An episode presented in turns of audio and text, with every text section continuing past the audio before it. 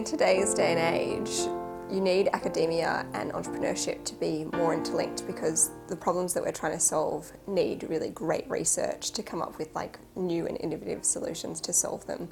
And that might be a technology solution, that might be a new strategy, that might be bringing you know a whole new area of thinking to a, a different problem.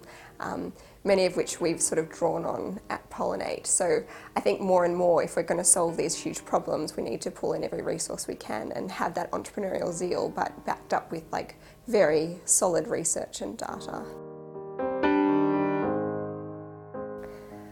For me, I don't think it is really the dollar signs for most entrepreneurs, whether it's in the social enterprise space or the for-profit, fully for-profit enterprise space. The ones that really succeed are the ones that are doing it you know, for the passion, whether it's for the excitement of the new area or, you know, for the cause or the impact. And pretty much all of the really successful ones I know, the dollars, you know, have come in as a bonus and has, you know, been a subsequent motivator, but not the primary cause. A social enterprise, which is basically an organisation which sits somewhere between a charity that we already know and, and, a business that creates both impact but is financially sustainable, has been recognised as a, a really sort of cool way to go about solving some of these old problems without just sort of funneling lots of aid towards them it's actually not that new a concept. There have been really great social enterprises throughout histories, um, throughout history, um, be they cooperatives or, or other organisations that had a social mission but wanted to be financially sustainable.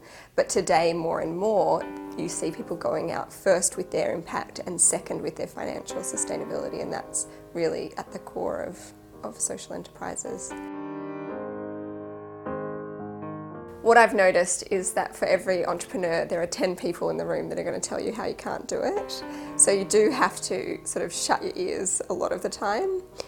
But I do think there is an element, and when your organisation gets to a point that it's large enough that you do need to have an independent board of experts who are really saying, is this the right decision?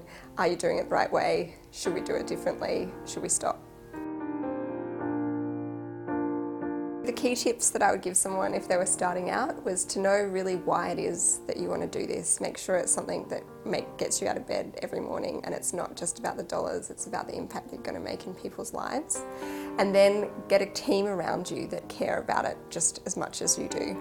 Because the number one thing I've learned from fundraising and doing a whole lot of things in the space is that people won't invest in an individual, they invest in a really great team of people that are passionate. And the entrepreneurial road is a lonely one if you're going to be alone. It's really high and really low. So sharing that with a team who can buck you up and you know and share the joy as well is really important. So be clear on what it is that motivates you and then you know share that motivation with your team. Find people that care about that too and then let that team help you sort of grow it bigger and further than you ever thought you could.